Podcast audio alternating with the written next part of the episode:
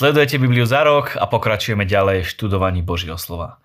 Naposledy sme skončili hriechom izraelského ľudu, a to síce tým, že si postavili zlaté tela.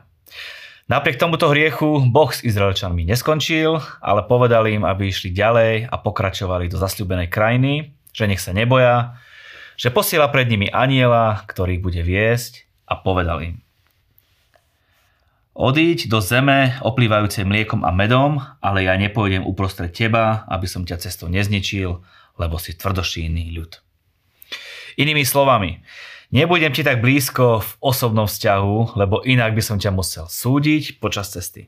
To bola v podstate výzva pre Mojžiša a celý národ, ako na to zareagujú. Ak by Boha nejako vyzývali, prosili ho o jeho prítomnosť a nie len o jeho požehnanie dostať sa do cieľa, ukázalo by to skutočné srdce pre samotného Boha. Dostať všetko ostatné požehnanie nemá hodnotu, ak Boh nie je s nami. Aká je hodnota Kanánu? Aká je hodnota mlieka a medu? Aká je hodnota mať majetok, ak Boh nie je s nami? Pochopili, že mať Boha na blízku a mať Božiu prítomnosť je nekonečne dôležitejšie ako všetko ostatné. Ďalej Mojžiš e, sme čítali, ako postavil svoj stán mimo tábor a urobil z neho stán stretávania. Teda každý, kto hľadal pána, vyšiel do tohto svetostánku. Mojžiš tým, že postavil miesto uctievania mimo tábora, jasne vytýčil čiaru, aby videl, e, kto naozaj sa chce priblížiť pánovi. Čiže každý, kto chce hľadať pána, sa musel v istom zmysle oddeliť od všetkých ostatných. Potom Mojžiš reaguje na to, čo mu Boh povedal, modlí sa a hovorí, máme v 15. verši, ak ty sám osobne nepôjdeš, nevyvázaj nás odtiaľto.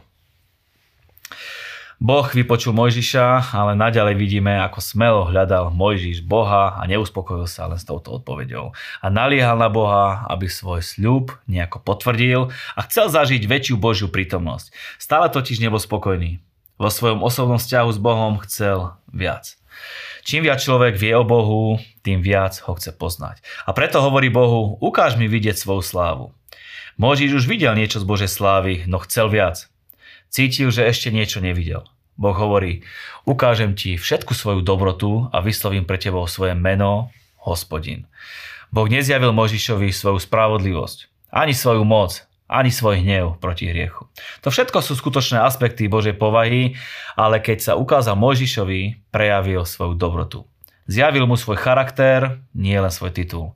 Dal mu hlbšie pochopenie do seba, do jeho povahy, do toho, kým v skutočnosti je.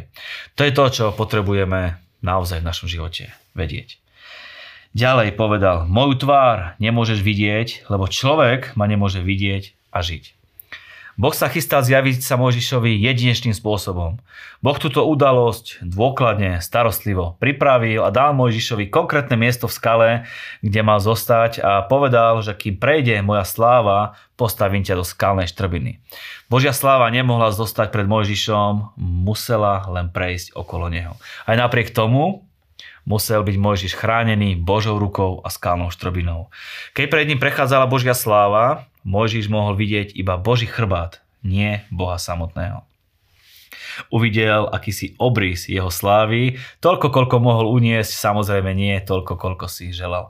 Následne prišlo k obnoveniu zmluvy e, zákona a Boh povedal Možišovi, aby vykresal dve kamenné tabule podobné tým prvým, aby vystúpil ku nemu na vrch a že on napíše na tabulu slova, čo boli na tých prvých tabuliach, ktoré Mojžiš rozbil Pamätáme si na to pár kapitol dozadu, ako Mojžiš rozbil tie prvé dosky zákona. Bolo to pri hriechu izraelského ľudu so zlatým telaťom.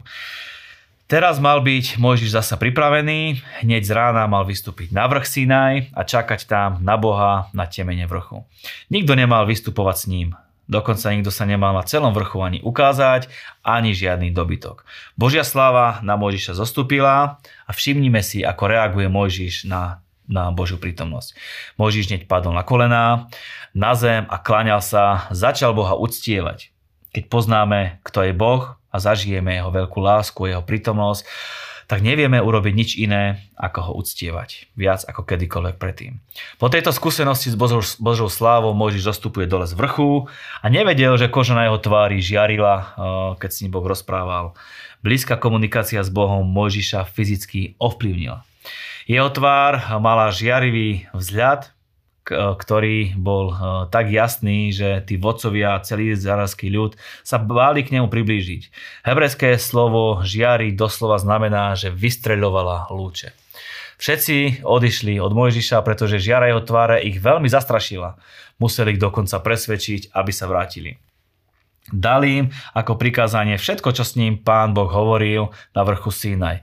Keď však prišiel k ľudu, opäť sa priamo zapojil do práce, vládnutia a dovedenia. Z toho zážitku s Bohom sa vrátil a nebol len nejakým snílkom a pamätníkom, ktorý len spomína na to, ako to kedysi bolo v Božej prítomnosti, keď sa nám Boh dotkol, keď som s ním mal vzťah, ale hneď sa stal mužom činu, ktorý začal riadiť celý pozemský život podľa noriem prijatých na vrchu, keď bol s Bohom.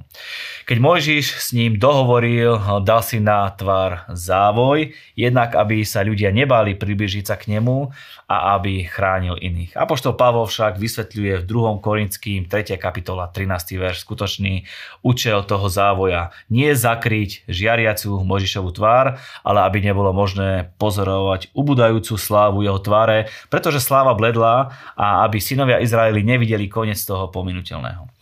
Potom dostali zákon sobotného odpočinku. V nasledujúcich kapitolách bolo pre Izrael veľmi veľa práce. Museli postaviť komplexný a presný svetostánok. Predtým, ako niečo urobia, malo byť e, im pripomínané, aby vstúpili do sobotného odpočinku a rešpektovali sobotu. Rovnaký princíp platí aj pre naše e, kráčanie s Bohom. Určite máme všetci veľa práce, ale čokoľvek robíme pre pána, musí výraz nášho odpočinku v ňom, v ktorom nájdeme skutočné požehnanie. Pracovať sobotu bol dokonca pod trestom smrti. Následne mali urobiť zbierku materiálu na stavbu stánku. Doslova tam je napísané, nech každý eh, alebo nech všetci, ktorých eh, k tomu nabada srdce, prinesú nejaký dar. To ukazuje eh, Boží normálny spôsob, ako nasmerovať zdroje na Božie dielo prostredníctvom darov, ktoré dáva ľud s ochotným srdcom. Mohol Boh spôsobiť nejakým spôsobom to, aby priniesol množstvo materiálu na, na stavbu, boli predsa na pušti, mali obmedzené možnosti, rozhodne Boh mohol urobiť zázrak. Napriek tomu sa rozhodol financovať svoje dielo prostredníctvom ochotných darov svojho ľudu. Boh pracuje týmto spôsobom, pretože ak chceme byť zapojení v Božom pláne, musíme byť dávajúcimi ľuďmi. A to mnohí z vás ste, pretože vďaka vám a vašim darom sa vie Božie slovo dostávať tam, kde je to potrebné a vykonávať svoju prácu a meniť mnohé ľudské životy. Ďakujeme, zostanete s nami, pokračujeme ďalej.